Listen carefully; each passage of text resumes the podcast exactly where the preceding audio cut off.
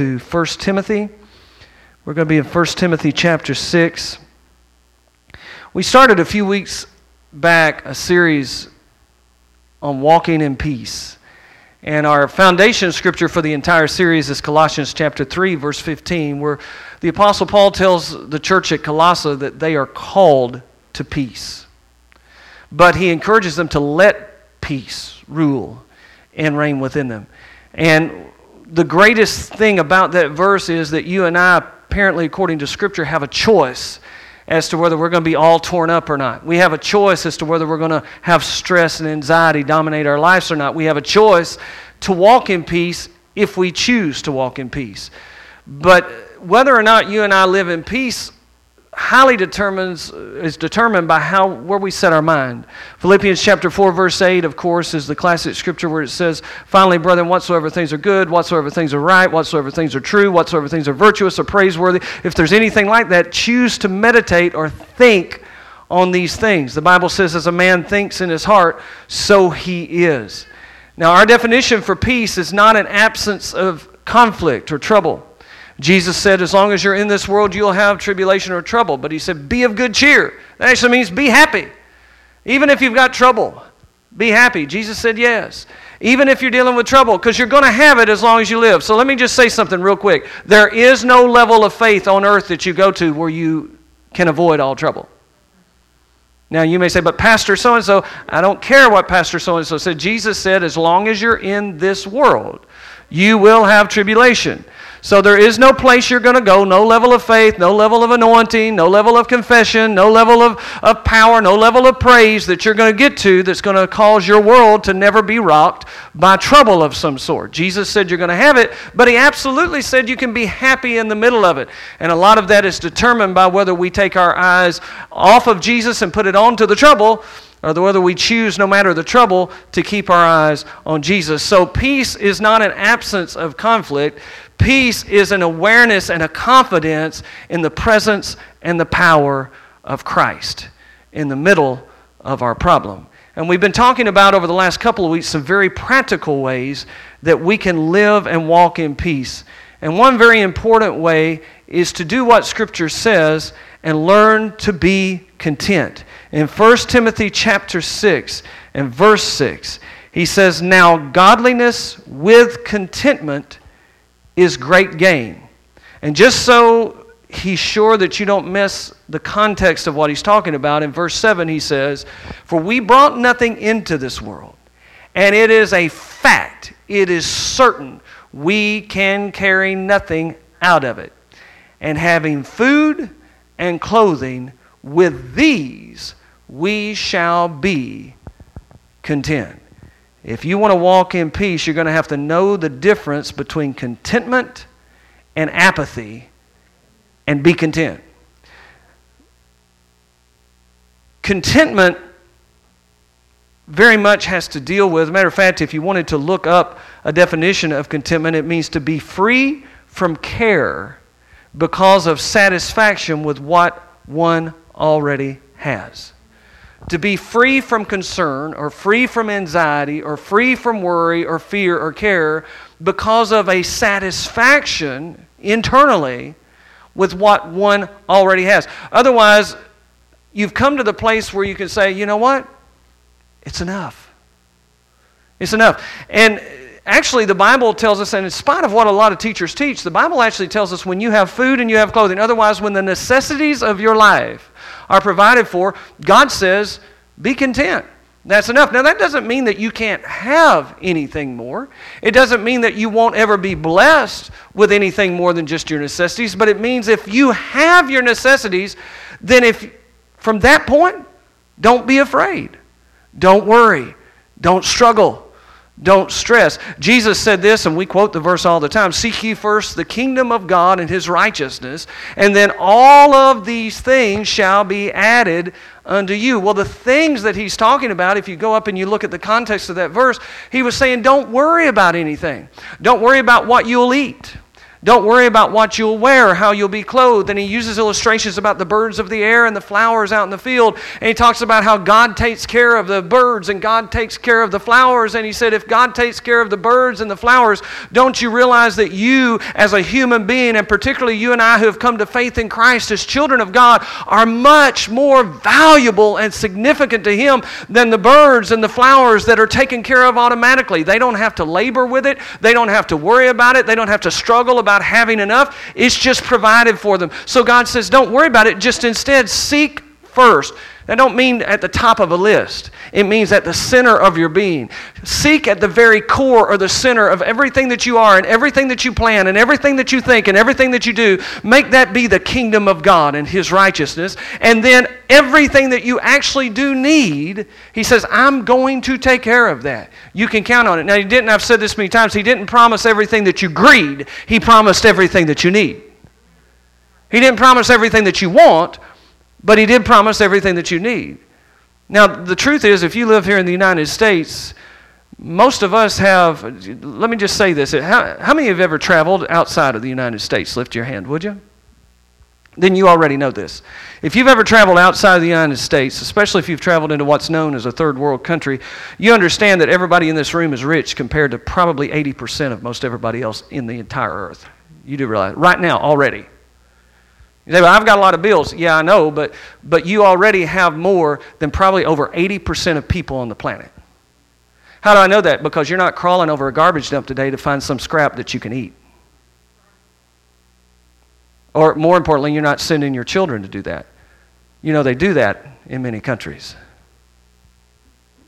Not only that, but you're not living in a place where open sewage is flowing out in the streets right in front of your home. Do you know many countries that's from the time they're born, that's all they've known. You, you may be struggling and you may feel bad today because you know you're, you're trying to figure out how you're going to pay this bill or that bill, but most of us will go home to a comfortable home where we can turn on the heat every time it's cold and we can turn on the air conditioning every time it's hot. You came here in a car that's reliable enough. It may not be the car you want. You, you may want a sports car, and it may not be, it may be the family wagon that you want to get rid of, but at the end of the day, you got here in a reliable car. You're going to go home in that reliable car. You're going to put gas in that reliable car. You may complain about the price of gas, but you're going to put gas in that car to get from point A to point B. You're not going to walk for miles to get where you need to go. And I'm told, even in Mexico, there are many who walk for miles just to get to church. I don't. I bet nobody walked here this morning unless you chose to. You're blessed. We don't know how blessed we are. Most of us in this room today will go home and sit down and watch the NCAA tournament at some point today on a big screen TV. If you're not a basketball fan, you watch the Food Network or HGTV. If you're a basketball fan in my house, you will tape the NCAA tournament on the DVR and watch the ball game after your wife gets done watching Food Network and HGTV. So if I'm ever really sleepy in the morning, you probably know why. If Kentucky played, I was up late trying to catch up, you see. But just to have a TV, and most of us don't just have a TV, we've got one in every room of the house. Or, uh, and not only that, I'm not even going to ask you to pull out your iPhones. See, we are very wealthy. Very wealthy. We're extremely blessed in this nation. You see, most of us aren't even praying for our needs because they were met a long, long time ago. See, most of us have never in our life had a concern about a need being met. Oh, but I've got all kinds of. No, no, no. Are you going to eat today? Do you have a roof over your head today? Are you able to get from point A to point B today? Do you have clothes on your back today? Your needs are met. And for most of us, our needs have been met from the day we were born. We never really had to think about that. We're just thinking about how we're going to pay the bills for all the wants that we went and got, not for our needs that were met. Listen, please understand, I believe God wants to prosper you. I do believe God wants to bless you. I'm not upset if you've got five homes, 10 cars, and 23 big screen TVs. As a matter of fact, that's too many. Why don't you give me one? But at the end of the day, I don't care what you have. The more, the better, as long as you're not in bondage trying to keep things that you don't really need to the point that you never have a day without anxiety and fear in your life because you think you have to have what everybody else has when honestly you already have what you need. You see, we need contentment because you know what happens when we don't have contentment? There's never enough. Well, let me ask you something. Have you ever thought about this? What is enough? What level of income will be enough? What kind of house will be enough? What kind of car will be enough? You know, what, what in your life, whatever it is you're wanting, have you ever asked the question, when will enough be enough? When can I stop and say, Thank you, God, I've got everything I need right here. Thank you, Jesus. That doesn't mean you can't go out and buy something new if you've got the money, but when will we come to a point where we say, Thank you, Lord? When is enough enough? See, contentment is that place in your heart where right now, wherever you are, you say, You know what? God, you've been good to me.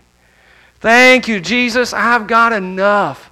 And God, you may bless me with all kinds of other things, and I'll be grateful for everything you bless me with, but I'm not going to worry about those things. I'm not going to stress over those things. I'm not going to be angry because I don't have those things. I'm not going to get frustrated because somebody else has those things. Thank you, God. I have enough today, right now. So I'm just going to keep my attention on you. That's contentment. And the Bible says that godliness with contentment is great gain because you're not taking anything out of this world. I've always said, I always heard all my life, you never see a hearse with a U-Haul attached. Until one day I saw on Facebook a hearse that somebody had bought for themselves and they had a U-Haul attached. And somebody put a little statement and said, well, there goes that idea. But the idea is we're not taking anything out of here except our eternal souls and anybody else that you may have led to Christ. One day they'll join you in eternity. So that really needs to be where our focus is. Anything else brings nothing but stress and anxiety and difficulty in our life. Now, I know that's a hard pill to swallow because our world is made, everything from television to social media is made, and we talked about this earlier, it causes us to compare our lives with somebody else's. Somebody else is on vacation. Well, that's not fair. I didn't get to go on vacation. Blah, blah, blah, Somebody else buys a new house. That's not fair. I've been living in this old house. I work just as hard as they do. Matter of fact, I've been serving God longer than they have. Matter of fact, I bet you I pray more than they do. Matter of fact, I know a few things about their life that most people don't know. For goodness sakes, they don't deserve that. Oh, and you do? Well, sure I do. On whose standard? Well, I'm better than them. Are they the standard? Because you see, I promise you something, there's always somebody doing better than you. I don't care if you spent four hours praying today, I guarantee you somebody spent eight. Oh, I promise you they did. I don't care if you fasted over the last week, I guarantee you somebody's been fasting all month long. I, well, I come to church all the time. I bet you there are people who come to church and then come to church when church ain't even going on just so they can be in church and spend some time praying. But I gave this, somebody gave more. But I use my talents for God. Somebody else is using their talents for God too, more than you are.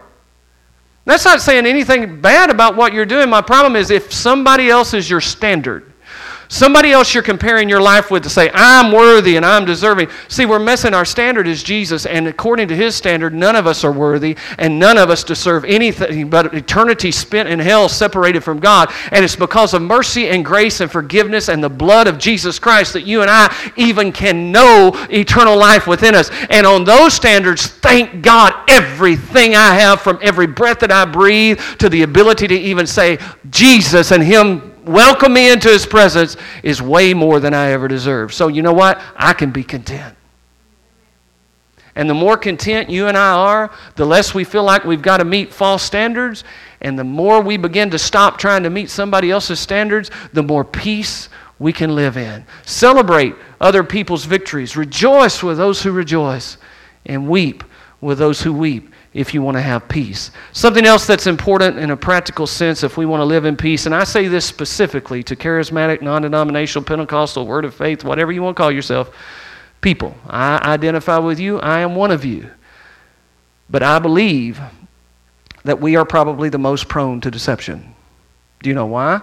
Because we actually believe that the Holy Spirit still talks to people today. But can I tell you something? Everybody on TV and everybody in your world that tells you the Holy Spirit told them something, they may think He did, but the Holy Spirit didn't tell everybody everything that they think the Holy Spirit told them. And if you're going to walk in peace, you have to learn to walk in truth. You can have, listen, let me hear this. There is no peace apart from truth. There is no peace apart from truth. And 1 John chapter 4, if you want to turn over there with me and just see it in the scriptures, in 1 John chapter 4, we as believers are given a command by God. 1 John chapter 4. Looking at verse 1, says, Beloved, now, now again, make sure you understand this. Any t- all the letters, all the epistles are letters to the church, so they're written to Christians, not non Christians. And especially when he uses this term beloved, you can't get any more context and sincerity than that. He's talking to the bride of Christ. He's saying, Beloved, do not believe every spirit, but test or try the spirits whether they are of God. Why? Because many, not a few, many false prophets have gone out into the world. Jesus' greatest warning about the end times, and we get sidetracked because we get all caught up in the dramatic stuff.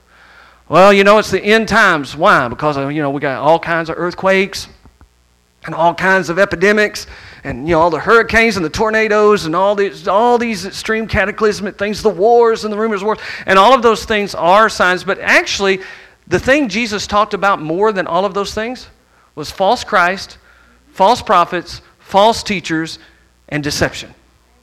Matter of fact, he said that in the last days, deception was going to get so prevalent and be so strong that if possible, it would even deceive the very chosen and elect of God. So he says here, and it's a command to every Christian. So here's the thing get this real quick. You can't go out of a church or, or, or find one of your favorite televangelists or authors fell into some scandal or was teaching some type of false doctrine and say, Well, that's awful, you know, because I believe that, and how was I supposed to know any difference? You know how? Because the same Holy Spirit that raised Jesus from the dead lives inside every single one of us, and we are commanded by God not to just swallow whatever somebody feeds us, but to test the spirits and see if they're of God. But I felt the anointing. Do you know what? The Bible says the devil can do lying signs and wonders. That means the devil can cause some goosebumps to run up and down your back, too. But everybody fell out. Well, that don't mean God was there. I've seen some people fall out and then look around to see if anybody was watching to see that they fell out. I promise you, God wasn't there. I mean, He was there in the room, but He wasn't on that one. Matter of fact, I watched a few look around before they ever fell to make sure that where they fell was going to be okay because they knew they were going to fall. And if I wasn't just a, either as nice a person as I am or concerned about lawsuits, I'd just tell the person behind them, let them fall, see if they do that again. But I won't do that. Don't worry, you can come onto the altar. I won't do that. Would be interesting, though, wouldn't it? But see, we get all caught up in these dramatic things. I've said this many times before. My pastor used to say that we are looking for the sensational, the spectacular, more than the supernatural. Do you know what? Every day you live in a world of miracles. You see, a miracle, by definition, is not just something that we can't explain or understand. A miracle is something we can't achieve on our own. Did you know that every time the sun rises in the morning, you've seen a miracle? Can you make that sun come up? Then it's a miracle. Every time the sun sets, you've seen a miracle. Can you make it go down? No, it's a miracle. Every time you see the rainbow in the clouds, do you know what you've seen? A miracle. Do you have the ability to start or stop the rain? Trust me, you don't, because every time it rains, I pray that it'll stop, and I haven't been able to stop it yet. And if I could stop it, we'd never have snow. Trust me, it don't work. If God, if God deems that it's going to snow, it's going to snow. So every time it snows and every time it rains, every time it stops snowing, every time it stops raining, do you know how many things have to go just right within your body for you to be breathing? And you can't do a thing about it. And yet there you are. Every breath is a miracle. Every heartbeat is a miracle. Every baby born is a miracle. You see miracles every day of your life. And some of you have been sitting there, I wish we could see miracles. I ain't seen a miracle in so many years. No, you haven't seen anything sensational that put goosebumps up and down your back. But there are miracles every day.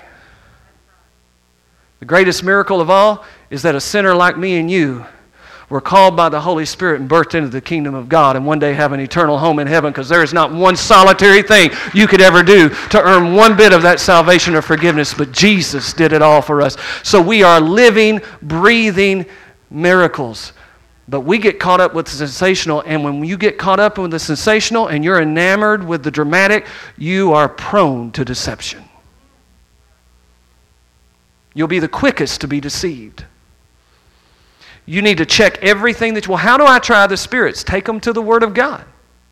Do you know what that verse even means? That means that it doesn't say spirit. There's the Holy Spirit that inspires men and women of God to speak the Word of God, including you when you're talking to your neighbors. But there are demonic spirits. The Bible calls them seducing and deceiving spirits that actually teach. How do you know that? Because the Bible says in the last days, people are going to be caught up with the doctrine that means teachings of demons. I'm not trying to scare anybody. I'm just telling you the truth. There are teachings of demons. Well, they wouldn't be in the church. Well, where else do you think he wants to send them? He ain't worried about his own.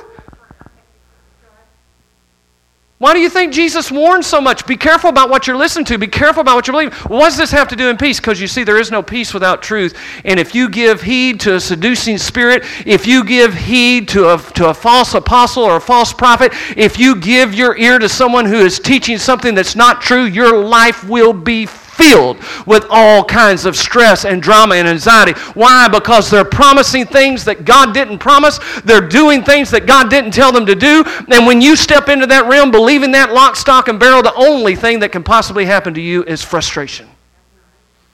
Constant and continual frustration. No peace. So if you want to walk in peace, you've got to know the truth. The Bible says we'll know the truth, and the truth will what?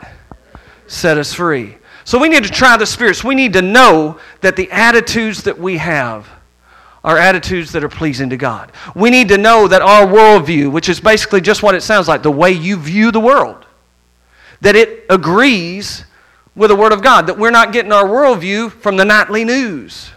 And we're not getting our worldview from somebody who taught us in college. And we're not getting our worldview from our neighbor. And we're not even getting our worldview from our parents and our grandparents, but we're getting our worldview from the world of God, Word of God. That the way I see the world is the way God's Word declares the world is.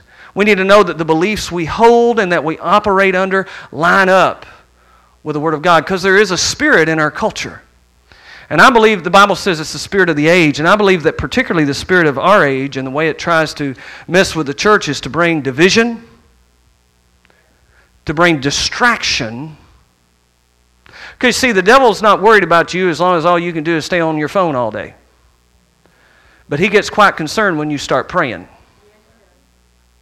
The devil's not at all concerned about you if all you're going to do is watch TV, but he gets, uh, and y'all forgive me, even if it's Christian TV, if all you're doing is watching.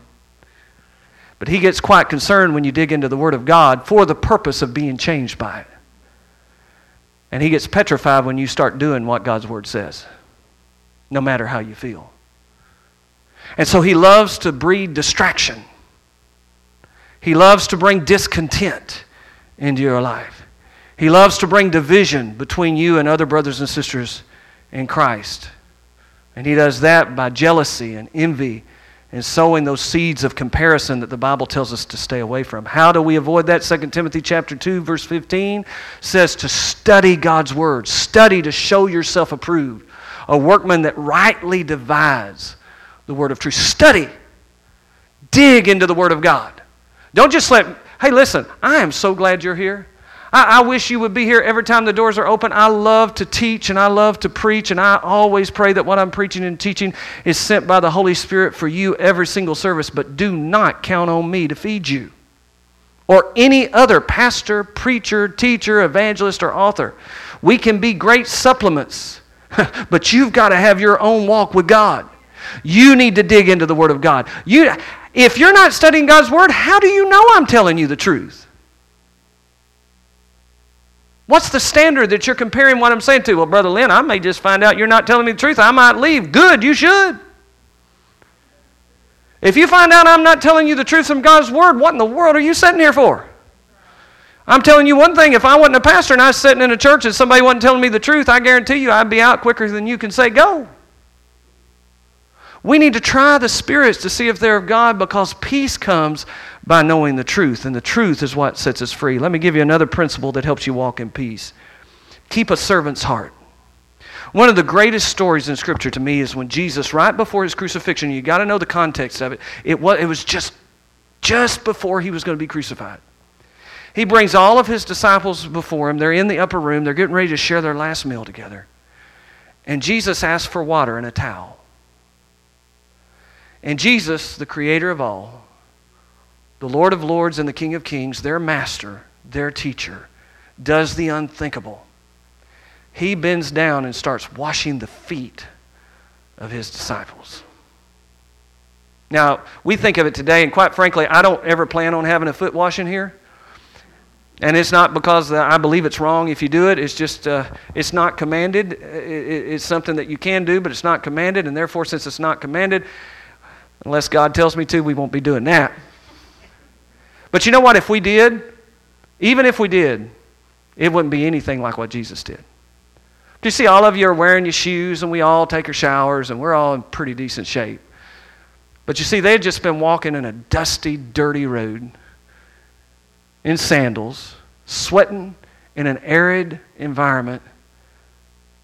And those were the feet that Jesus washed. Not only that, but if we had a foot washing service, we'd make a big deal about it. We'd have the big silver bowl. We'd be playing. I'd Steve would get up here. I'd have him play. I don't know what kind of music would go with a foot washing, but I guarantee you he could find a song that would. And he, he'd play something that would go, and we'd all be just happy. And we'd all come in, and I guarantee you we'd barely touch the feet because we'd have a towel, and we'd, you know, we'd, we'd do it, boom, you're gun, whoo, glory. And we'd have a great time, but that wasn't the way that was, see? Not at all. There was no music. There was no fanfare. And by the way, you see, we would celebrate that today, but in Jesus' day, that was the job reserved for the lowest household servant. We're not talking about just a household servant. You see, if Jesus just took the role of a household servant, period, that seems beneath him, right? But you see, foot washing was the lowest role for the lowest ranked servant in the house. Nobody wanted it, and you can understand why. And Jesus willfully took it. And Peter had a problem with it. You remember? He said, Oh, no, Lord, you will never wash my feet. Listen, you're never going to see how dirty I could get. Hear me? No, I'm never going to show you just how filthy I You're never going to see my weakness. And Jesus makes an unbelievable statement. He said, Peter, if I don't wash your feet, you can't have any part of what I'm doing. And then Peter is impulsive as he is. Well, Lord, just give me a bath. Hallelujah. Just get. And I, I would have loved to be in the room because I think Jesus would say, Peter, that's not necessary. But that's just Peter. But why did he have such a reaction? Because of how beneath the king it was. Can I tell you something? Jesus already knows you're dirt anyway. Every single bit of it. He knows not just the things you've done, He knows the things you thought about doing that you didn't do yet. He don't just know the words you said, He knows the words you said in private so that you wouldn't have to maybe say it in public. And He knows every single one you said. He knows all the dirt. Now, look, get this picture. The king who knows all your dirt is the king who puts on a towel and says, Let me wash that away. That's Jesus. That's him. And then he looked at his disciples after all of this was done. I don't know that they were still thrilled with it, even though they were blessed to have Jesus wash theirs. Then he turned and said, Now, what you've seen me to do here today, I want you to do this for each other.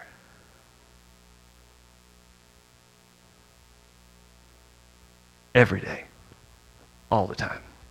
Jesus even said this. He said, The Son of Man did not come to be served, but to serve and to give his life as a ransom for me. So, what does that have to do with peace? See, if you're always looking for position, if you're always looking for power, if you're always looking for recognition, if you're always looking for fame, if you've always got to be on top, if you've always got to be first, if you've always got to be in charge, then you're never going to have peace because every time everything's not just like in your world you want it to be, you're going to struggle. You're going to have turmoil.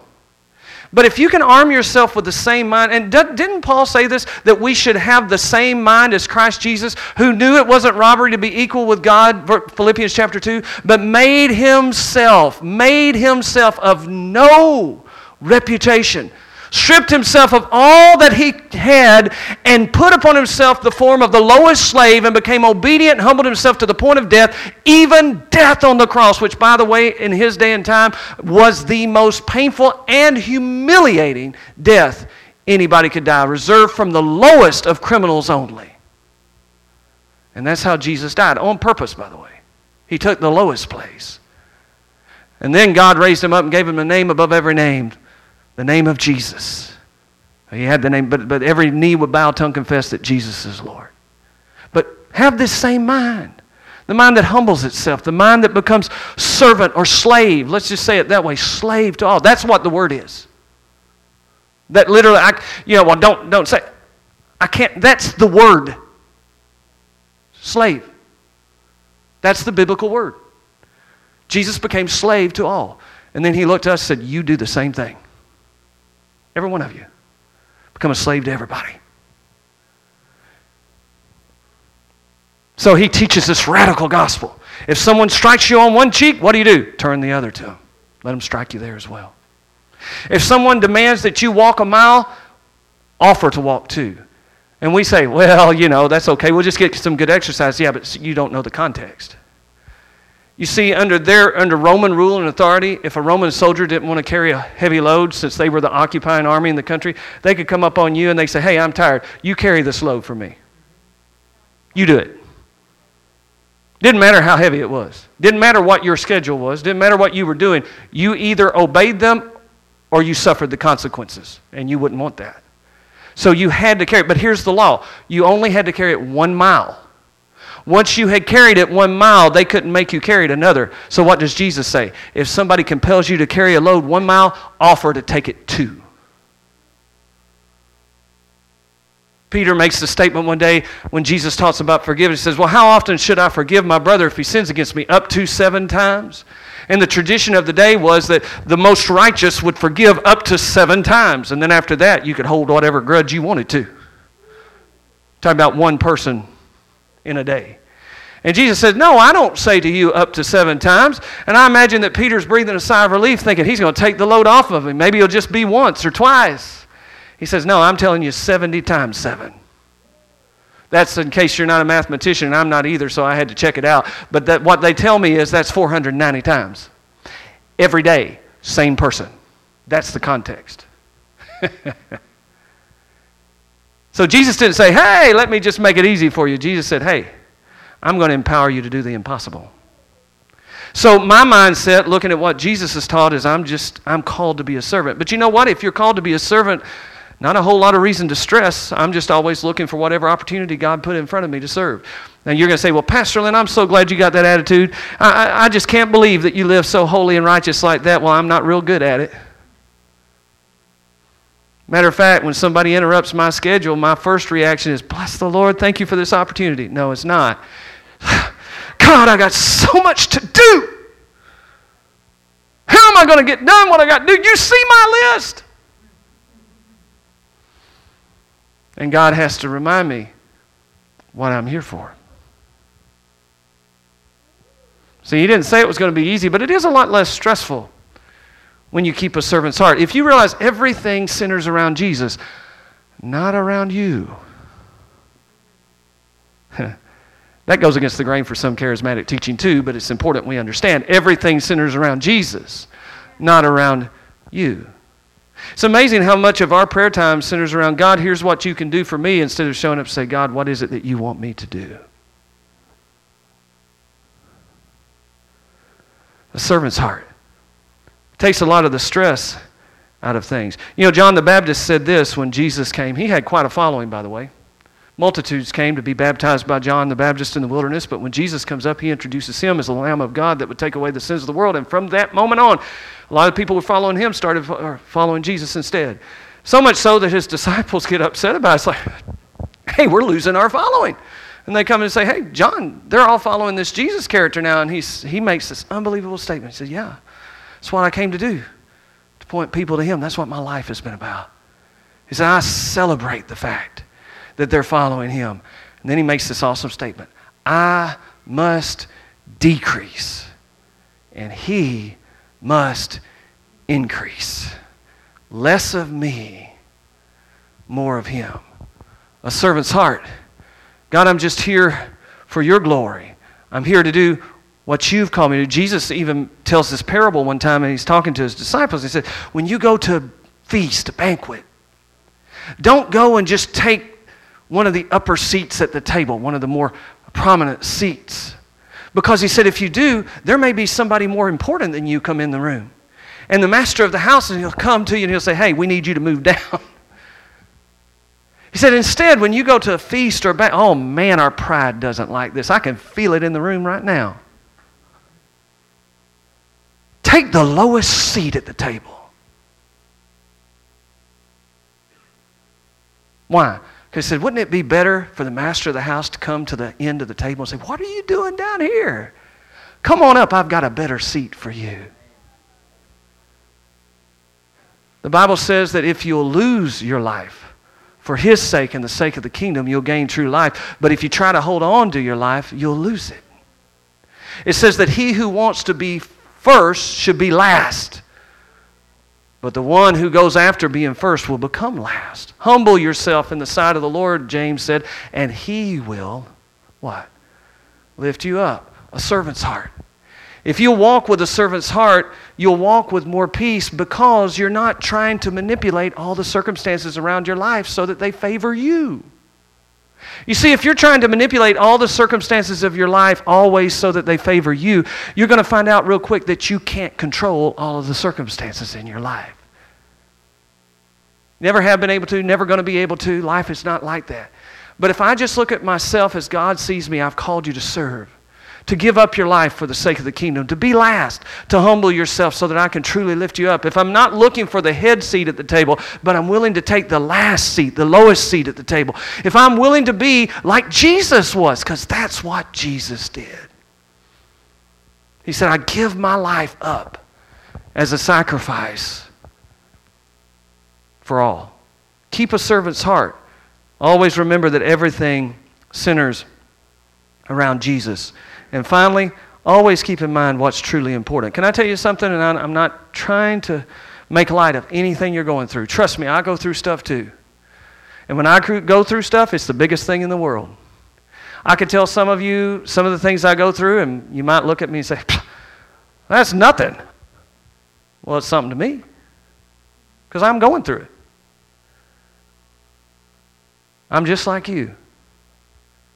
But you know what? Most of the things that I stress over, in the eternal sense of the word, they're not that significant. I didn't say they weren't important to me, I just said eternally, they're not that significant. Keep your eyes and always remember what is truly important. And if you want to know what's truly important, it's, it's Jesus. It's God's Word in your life, what you believe. It's God's presence in your life. It's God's family that He's joined you to. It's God's world that He's put you in. It's God's temple that you are. And it's God's glory that you're promoting. That's what's important. God's Word. What do you believe? What do you believe? Well, I grew up, my family, I didn't ask what your family believes. What do you believe? Do you know? Well, my church believes that's great, but do you know? What do you believe?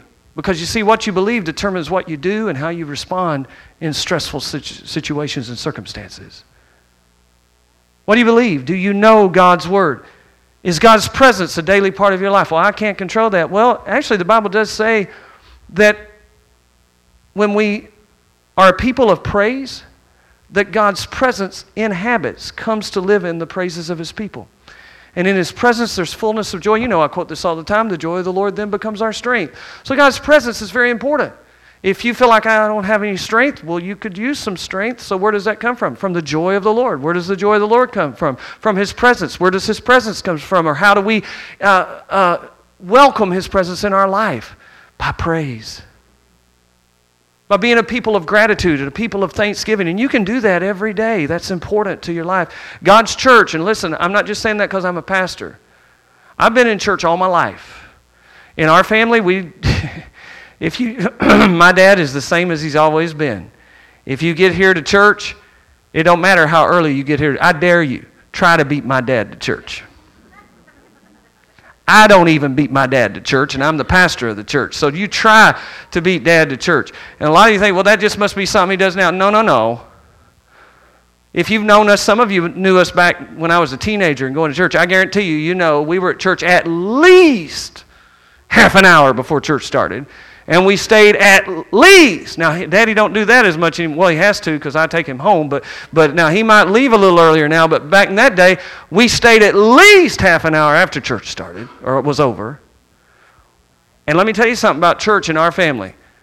You didn't get out of church unless you were so sick you couldn't hardly get up and walk. Now i don't necessarily condone that. If you're running a fever and you're sick and you're throwing up please by all means stay home. Come back next week well, I believe God's a healer. I do too. Call me. We will pray for you in Jesus' name.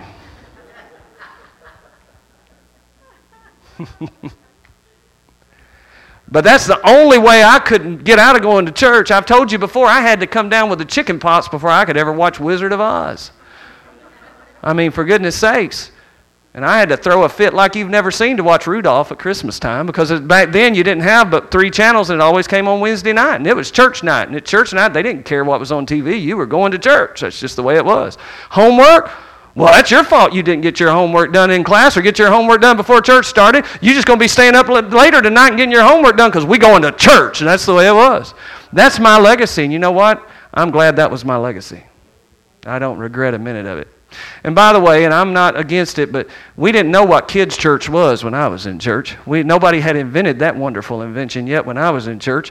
So Mama brought coloring sheets and crayons, and I sat in the pew and listened to the preacher from the time I was four years old until the time I was an adult. That was just life because they didn't have anything else. That's just the way it was. So I'm not against kids' church, but understand, I, I, learned to grow up sitting in church listening to the preacher. And it didn't matter if he was exciting or if he wasn't exciting, because if he wasn't exciting you decided to talk a little bit more, we had a little church with two rows of pews and an aisle down the middle, and mom would be glad to yank your hand up, walk you right out in front of everybody, take you out on the front porch, paddle your behind. It wasn't, except it wasn't a paddle. And then you'd come back in crying, begging everybody for relief, but they weren't going to relieve you because it might be their kid that's going to march out and get the same thing in the next few minutes. And that was life growing up for me. That was church. But you know what? I have no regrets. Because I grew up with this in mind. Church is actually important. Being in the house of God with the family of God is something that you do unless it's just you just absolutely can't. Church is important. You know what? Church is still important. I'm not saying it's essential to your faith that you have to be in church every Sunday morning, but what I am saying is this the family of God that God's placed you with is important. Remember that. God's world is important. God put you in this world for a reason. You are where you are for a reason. No, I'm not. I'm just here because either you are where you are on purpose or you made a mistake. Now, if you made a mistake and you got outside of the will of God, then pray and find out what God's will is and get in it. But otherwise, you are where you are for a reason. You're living in your neighborhood for a reason. You're working at your workplace for a reason. You're going to the school you're going to for a reason. You're even in the family you're in for a reason. And that reason is to bring glory to Jesus Christ and be a light in the world and salt in the earth. It's God's world. And the Bible says God so loved. He doesn't hate. I bet God's disgusted and hates this world. You are wrong. He loves it. Now, He doesn't love the ideas in the world, and he doesn't love all the governments in the world, and he doesn't love a lot of things the world is doing. But as far as the people goes, God so loved the world that he gave his only begotten Son, that whoever, I don't care what they are, what they believe, or if they'll just believe in him and accept him, he'll forgive them and give them eternal life. God didn't send his Son into the world to condemn the world, but that the world through him might be saved. And it's our wonderful privilege to shine as lights in this world and be salt in this earth. You see, it's God's world. You need to remember why you're here. You're not here just to make a good living and have a good retirement and build a nice house and go on a few good vacations. Those things are fine, but that's not why you're here. And you see, if you think that's why you're here, you're going to be stressed out all the time trying to do all those things. But I tell you what, it don't take a whole lot of stress to go into the world that you're in and just be a light. And by the way, he just said you are a light. A light doesn't have to try to be light, just is. Salt doesn't have to try to be salt, it just is. So just be what God's made you to be. Realize you're in a world on purpose. And you, your body, is the temple of the Holy Ghost. Always keep that in mind. Everything, see, God designed this body that it could be used for His glory. So I need to do everything I can to be in mind that Jesus lives inside of me. The Holy Spirit abides within me 24 hours. See, He don't just stay in my, He's not just here when I'm at church. He follows me home. A lot of you would be amazed at what Jesus sets through.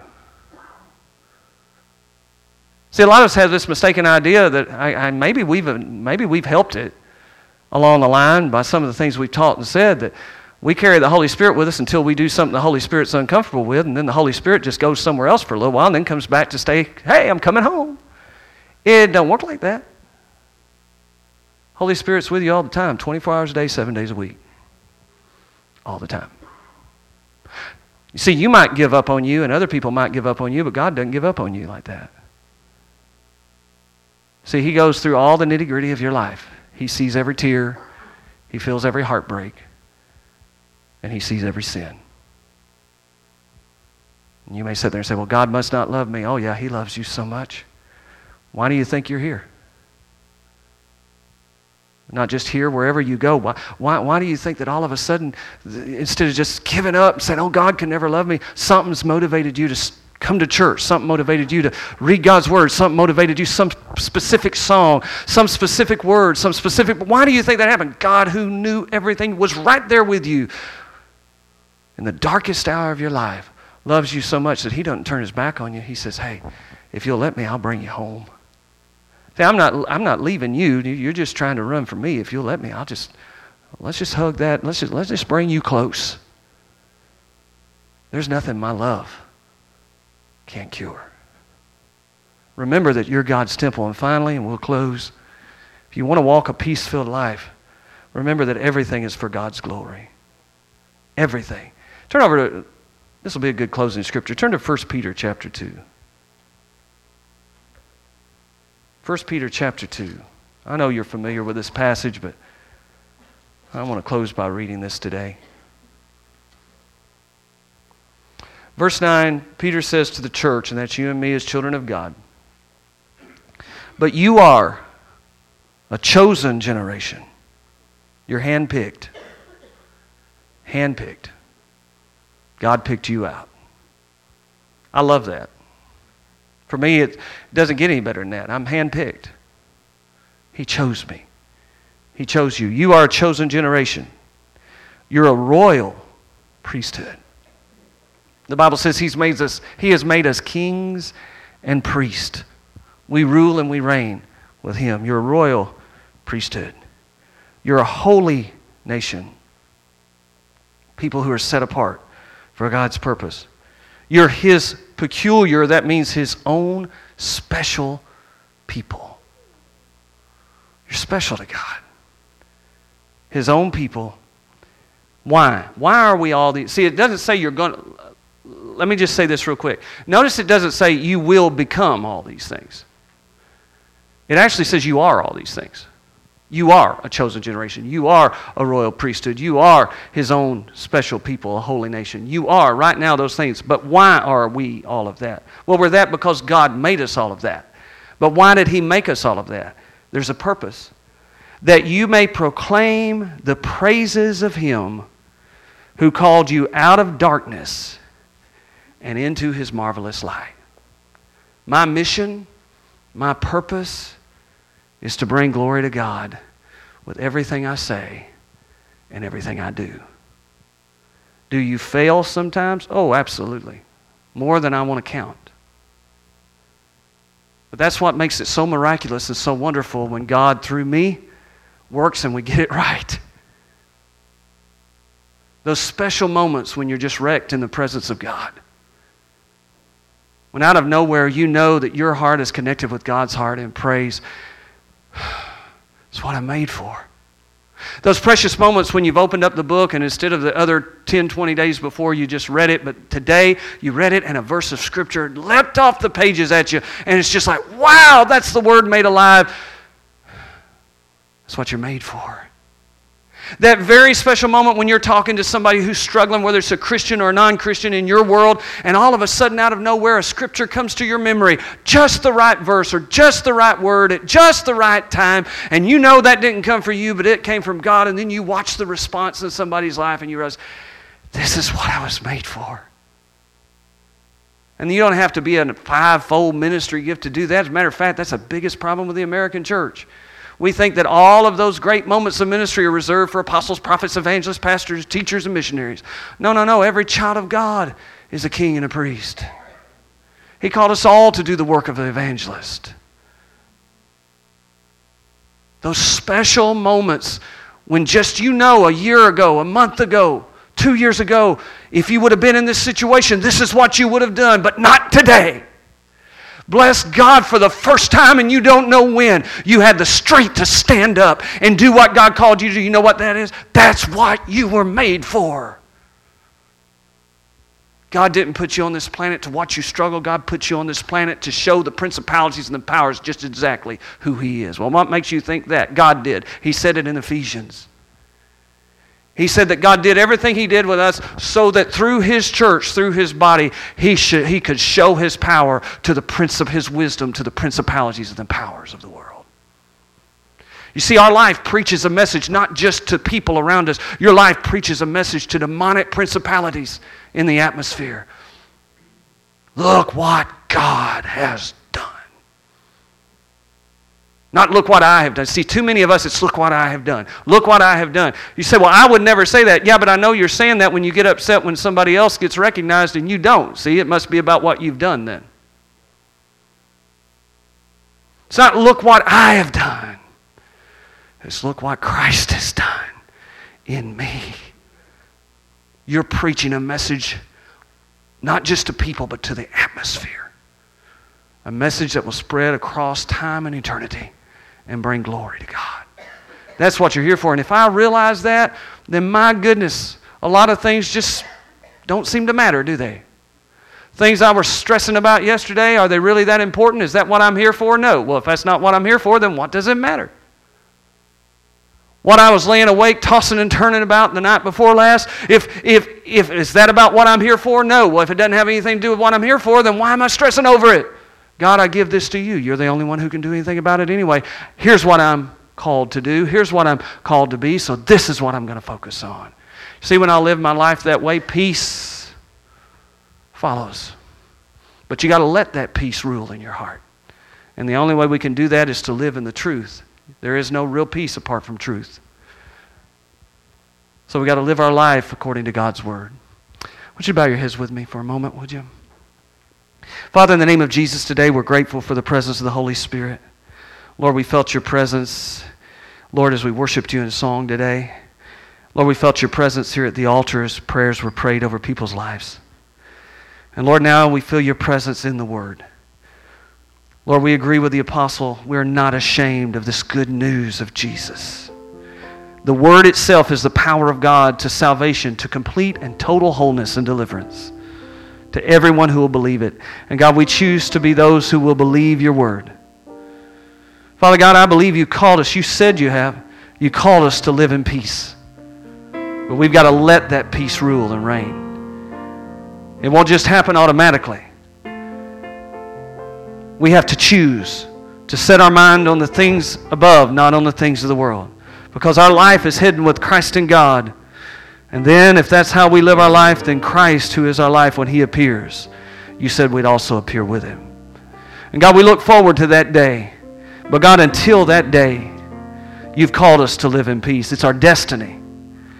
And Father God, I just pray that anything that is holding people captive in their minds, in their emotions, in their spirits, in their heart, anything that's robbing them of their peace, God, I thank you that Jesus, you yourself are the Prince of Peace. Peace lives and resides inside of you. You are peace for us. So, God, we come against anxiety, we come against fear. We come against anger and hostility. We come against divisiveness. We come against unforgiveness and bitterness and resentment. Father, anything that would rob us of our peace, we come against false ideas, false teachings. God, we come against any inflation of our own significance, pride. We come against that in Jesus' name. And Father God, we ask you in the name of Jesus that in, you would replace, as we submit all those things to you, that you would replace it with your perfect peace. Peace that passes all human understanding. The peace you've promised us. Your peace, Jesus. God, we welcome that tonight over every troubled heart and every troubled mind. We can live in peace. We can walk in peace. In Jesus' name.